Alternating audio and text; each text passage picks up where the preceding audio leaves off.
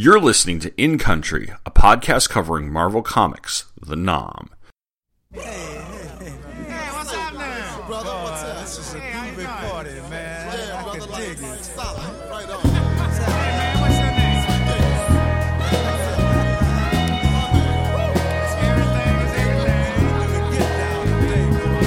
Mother, mother, there's too Hello and welcome to episode 40 of In Country, a podcast that is taking a complete look at Marvel Comics The 'Nam. I'm your host, Tom Panarese. This time around, we start another calendar year in the 'Nam with the 'Nam number 36 and January of 1969. Our song, however, is from a couple of years later. It's What's Going On by Marvin Gaye, which also happens to be the title of this issue. What's Going On was the title track to the 1971 album of the same name. The song's written by Al Cleveland after his friend, four top singer, Renaldo Obie Benson, witnessed Bloody Thursday, a May 15, 1969 anti war protest that had ended in police brutality.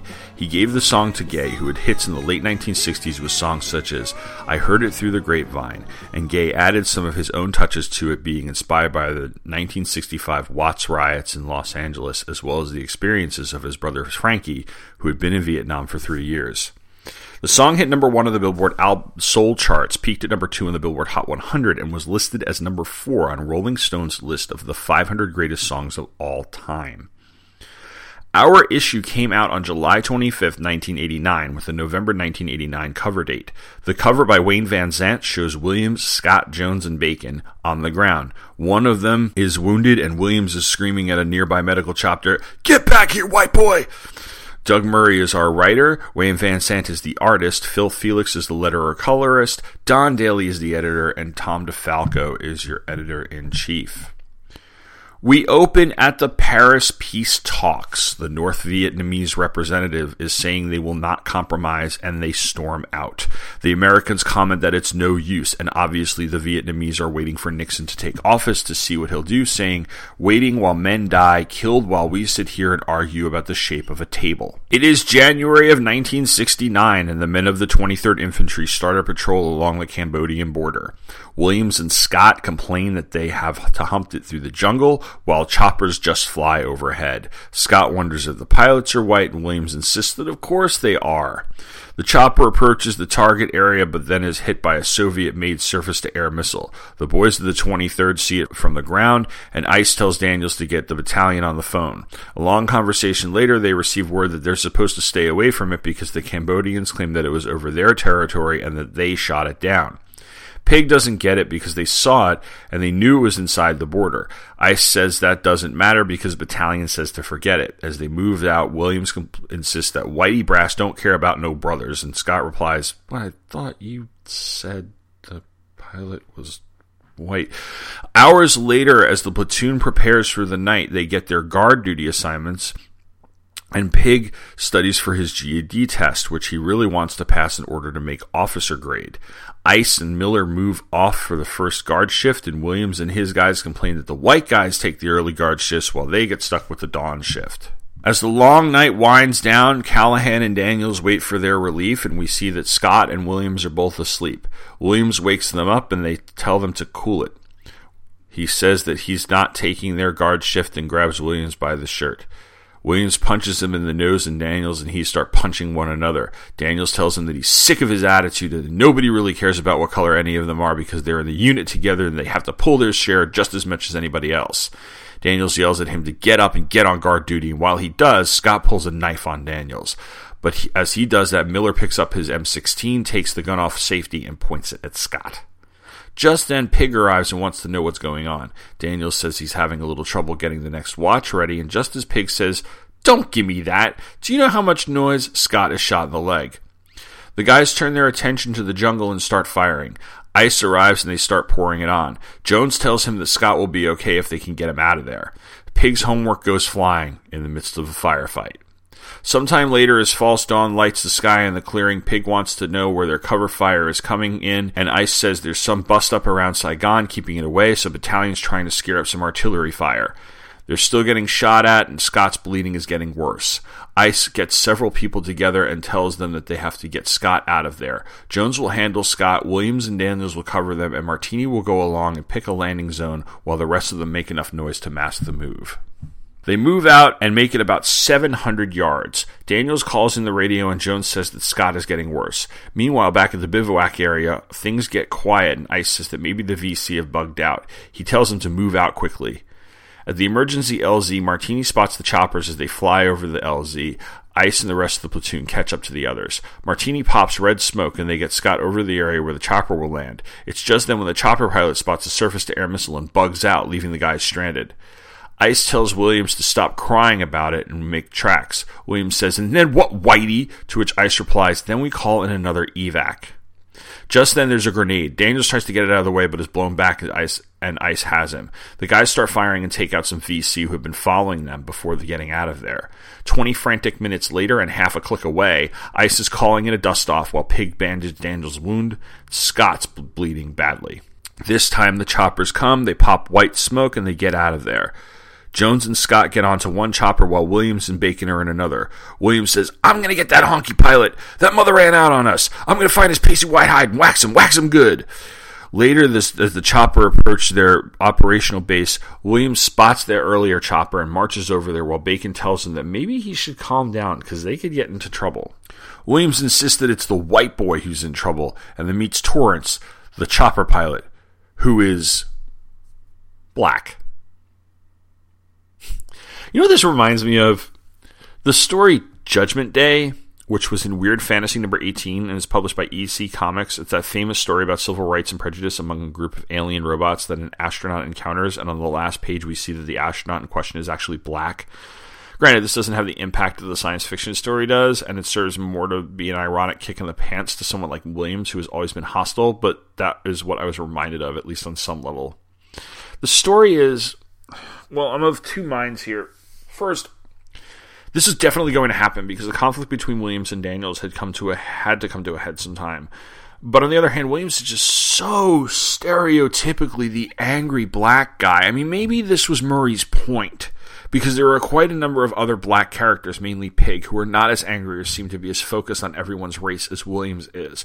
So it borders on a cartoonish, cliche racial tension story, and I think it could have been, well, I think that it could have been that had it not been for Vansant's art and the way he and Murray paced the story, integrating the action with the arguing and showing the audience just how dangerous the situation was getting. This is the first time we've seen Wayne Vansant ink his own work, and at least at least for a while anyway. There are times where it's a little less detailed than what Jeff Isherwood was inking it, but overall it's still very good, and Vansant manages to capture both the tension between the troops and the tension that results from the action. I will say that the "Get back here, white boy" on the cover is a little silly, even if the cover drawing is pretty good. There was something I always found off about this cover, though, and in my writing my notes from the episode, I realized that it was the fact that this is the first time we've seen the book's title, The Nam, not outlined in another color. The background color is yellow, and the title is simply black against that yellow.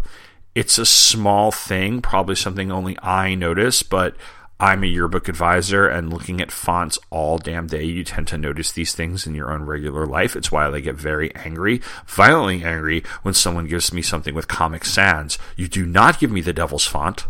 You find something else. Anyway, solid issue.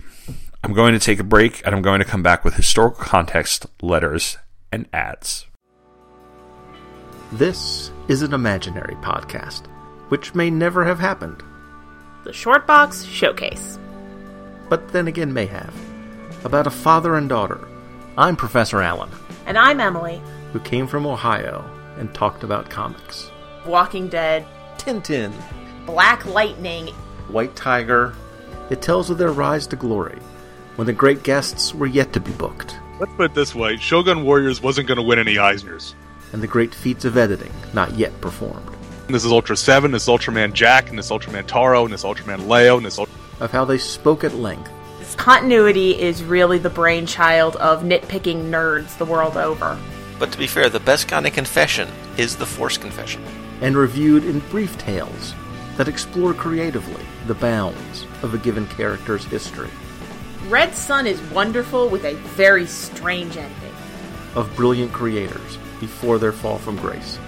This is the era where Miller is at the height of his creative and artistic powers, and the ability of strong writing to encapsulate and transcend its time.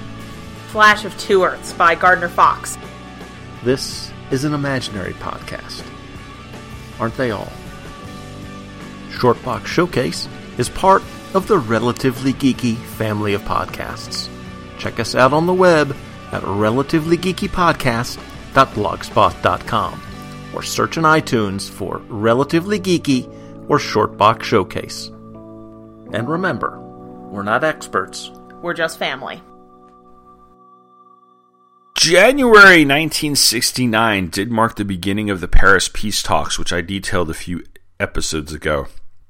Nixon is inaugurated on January 20th, and on January 22nd, Operation Dewey Canyon, which is the last major United States Marine operation in the Vietnam War, commences. Operation Dewey Canyon ran until March 18th and involved a, he- a sweep of the North Vietnamese Army or NVA dominated A Shau Valley by the 9th Marine Regiment, reinforced by elements of the 3rd Marine Regiment was considered a tactical success, but it did not stop the flow of material and troops from North Vietnam into South Vietnam. The Wikipedia page, unfortunately, is full of a lack of citation warnings, so not really sure how accurate that is, but the site HistoryNet has a detail page in the operation, basically saying that the objective was the cut, was to cut off the supply lines that were running through Laos, the Ho Chi Minh Trail, basically, probably in the same way that the 23rd's mission is to patrol the Cambodian border, which is what they're doing. The Marines in the 9th Regiment wound up fighting both the NVA and the weather, and they did go into Laos, which was reported by the New York Times. In response to the reports about the incursion into Laos, U.S. Secretary of Defense Melvin Laird said, I would not confirm that they were there now, but I would certainly say that there have been operations in which it has been necessary in order to protect American fighting forces that that border being a very indefinite border, it may have been transgressed by American forces in carrying out this responsibility. In other words, they can neither confirm nor deny that they went into Laos. Yeah, they may have crossed the border because the border is not clearly marked. Eh. Otherwise, January 1969 is a quiet month. Well, that's not a quiet occurrence. I mean, that's a major operation, but there wasn't anything else of, of, of, historical significance in the Vietnam War going on at this time. But two important musical events happened. First, Led Zeppelin releases their first album. And second, the Beatles perform their famous last live performance, a, con- a concert on top of the Apple Records building in London, while uh, recording the album Let It Be, which is, I believe, in the film Let It Be as well. But that movie has not been released on DVD. There's probably VHS copies floating out somewhere, but that's a it's, it's kind of the lost Beatles film. Uh, and and I'm, there's a huge history. If you if you if you want to read something interesting about the Beatles, go read. Um, I mean, the Wikipedia pages alone about the film, the, the album Let It Be, and then Abbey Road as well, or, or just reading anything about that period, about 68, 69, 70, the kind of the end of the Beatles, the breakup, it, is really, really fascinating. I know it's the breakup of the band and everything is very sad, but um, it's a, it, like I said, it's a very, very fascinating read, especially the recording sessions for Let It Be and Abbey Road. All right, incoming this month. Incoming this month is on the back cover. I mean, they kind of they got they got all the story in and they put the letter column on the back cover, which is weird. Evan Gauntner uh, of Hudson, Ohio says, I'm writing this on Memorial Day holding my dad's old dog tags in my hand, watching the parades. I thought about the Nam, the comic in the war. I think that the Nam is great, the finest comic around. In case you didn't guess, my dad served time in country. My only qu- qu- question to quote Crosby, Stills, Nash, who won? Doug says, who won? I'm, I sure don't know. Only one thing I was sure of nobody wins wars. This was particularly true in the Nam. Give my best to your dad from another brother, Doug. Steve Irwin writes of Hurst, Texas. Dear Don Daly, my wife discovered the enclosed article the, on the Vietnam Women's Memorial in Family Circle. I forwarded it to the attention of the Nam. Maybe some of your readers would like to donate to aid the construction of the Vietnam Women's Memorial in Washington, D.C., and there's an address for that.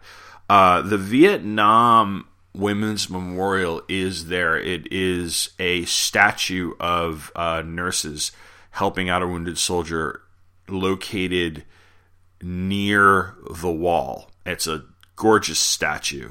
Uh, and, and, and very, very powerful, powerful illustration. Um, it's, it's worth checking out if you're ever in Washington, D.C. Assuming that NAM runs at the rate of one issue for every month of the U.S. involvement in the war, the estimated final issue would be 96. Maybe it would be better to go on to 100, with 97 nights to 99 following our favorite characters in the decades after the U.S. withdrawal, and 100 is a giant size special, perhaps covering the dedication of the National Vietnam Memorial in Washington, D.C. How about it? Doug says the 97 100 idea sounds good to me. How about the rest of the readers? Any suggestions? I've tried to figure out whether or not Steve Irwin here is the same Steve Erwin who was a penciler, especially in the late 80s and early 1990s, and still works as a comic book artist.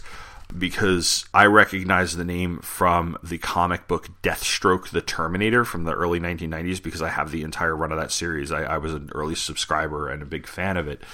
Um, I found the guy's email address through like a DeviantArt or one of those things and sent him an email, but I never heard back. I might try to find this out because I'm curious. It's always cool to see somebody of note that you know or know of actually in, in something like this. So if I find something out, I will let you know.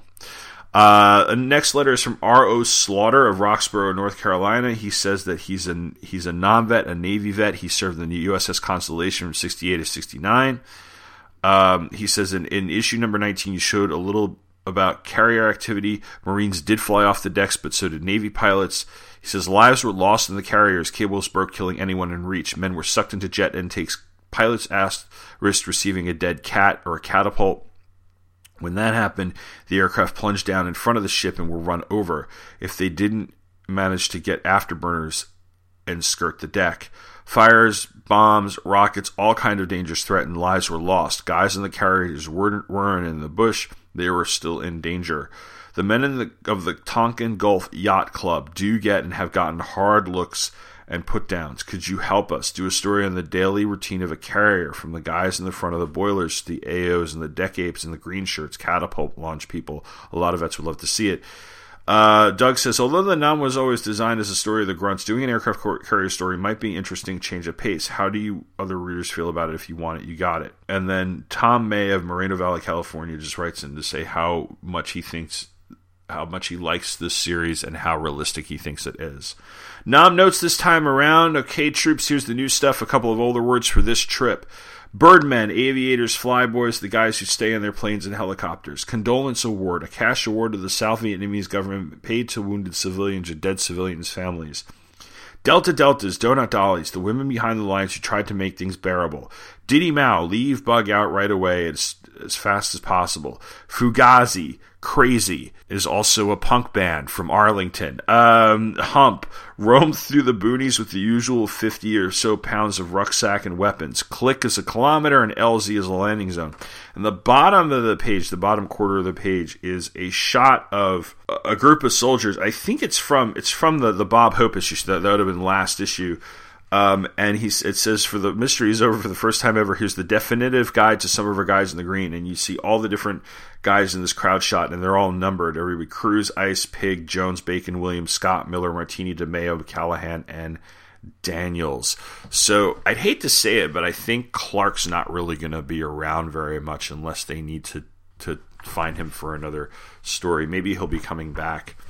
Ads this month, we've got the same Tengen ad we have uh, bullpen bulletins is from the front. Uh, Stan Lee is talking about how he's been going to conventions, and then he's saying, "Well, conventions aren't just for kids."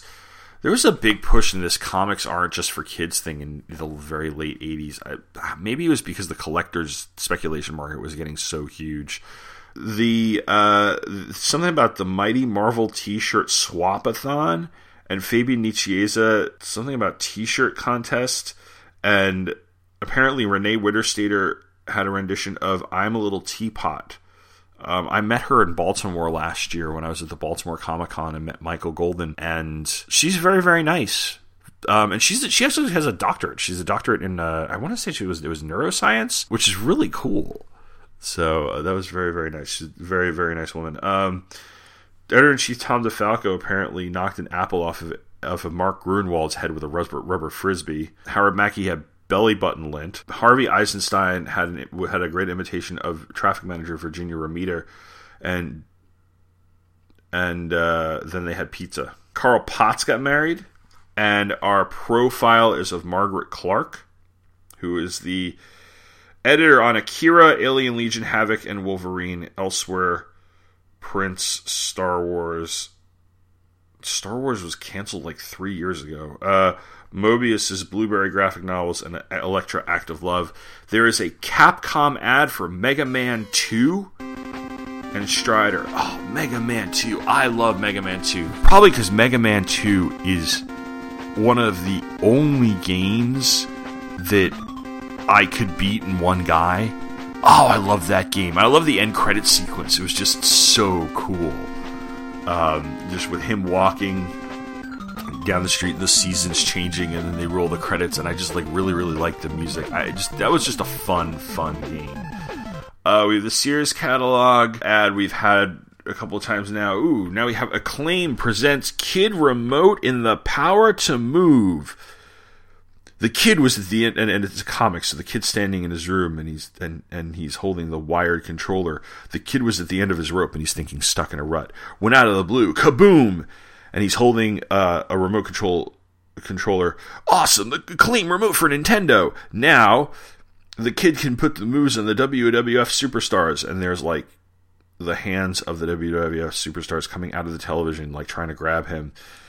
And and then on the next panel, the feet are like in the ring. They're comically huge, and he says, "What hit me?" And the kid's saying, "The acclaim remote." When suddenly Airwolf encounters the enemy. And the kid's saying, Eat some rapid fire! Later, battling with Iron Sword, the remote's 30 foot range keeps the kid out of danger.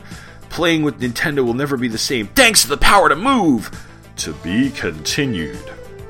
The look and feel you already know, no messy wires, rapid fire for higher scores, accurate up to 30 feet. This is crap! I had these.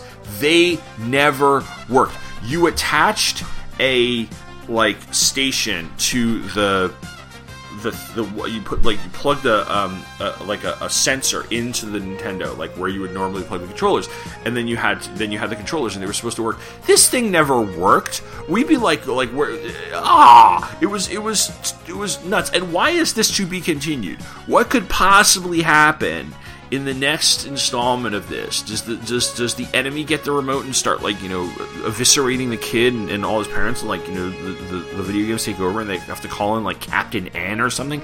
I don't get it, but this is terrible, terrible, terrible false advertising. Although it kind of makes me miss my Nintendo Max controller, the one with the turbo button.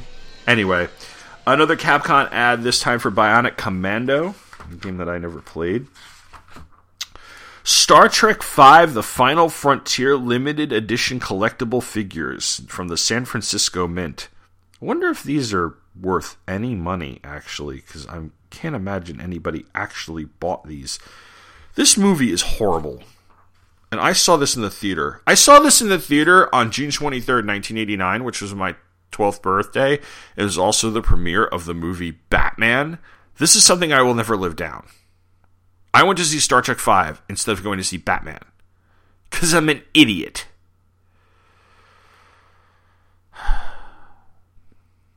We have uh, the Science Fiction Book Club, Beyond Time, Beyond Dreams, Beyond Reality. You can take any five books for a dollar plus a free tote bag. Hmm, interesting. We have a Nightmare on Elm Street magazine written by Steve Gerber, monthly from Marvel, Freddy Krueger in all his glory. The subscription ad is a summer saving safari with Cap surfing on the shield. And on the back page, we have the same Konami ad that we had for the last couple of issues. So that is about it. Thank you very much for coming out this time. Uh, next time around, I'll be back with issue 37. And until then, take care. Thanks for listening.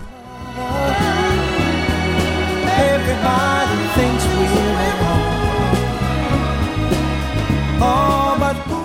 You have been listening to In Country, a podcast that covers Marvel Comics The 'Nam. The 'Nam and all of the comics associated with it are copyright Marvel Comics, and since this podcast is intended for entertainment purposes and I make no money off of it, no infringement is intended. Images, clips, and show notes can be found at Pop Culture Affidavit, which is located at popcultureaffidavit.com. Feedback can be sent by email to popcultureaffidavit at gmail.com. In Country also has a Facebook page, and you can like the podcast at facebook.com slash incountrypodcast. This podcast is a proud member of the Two True Freaks network of podcasts, which is a division of the Demanza Corps of Milan, Italy. You can download this podcast and many other great podcasts at twotruefreaks.com. Want to support this and the other Two True Freaks podcasts? Go to twotruefreaks.com and click the amazon.com link. It costs you no extra money but really helps us all out. Thank you for listening and come back in two weeks for the next chapter in the saga of The 'Nam.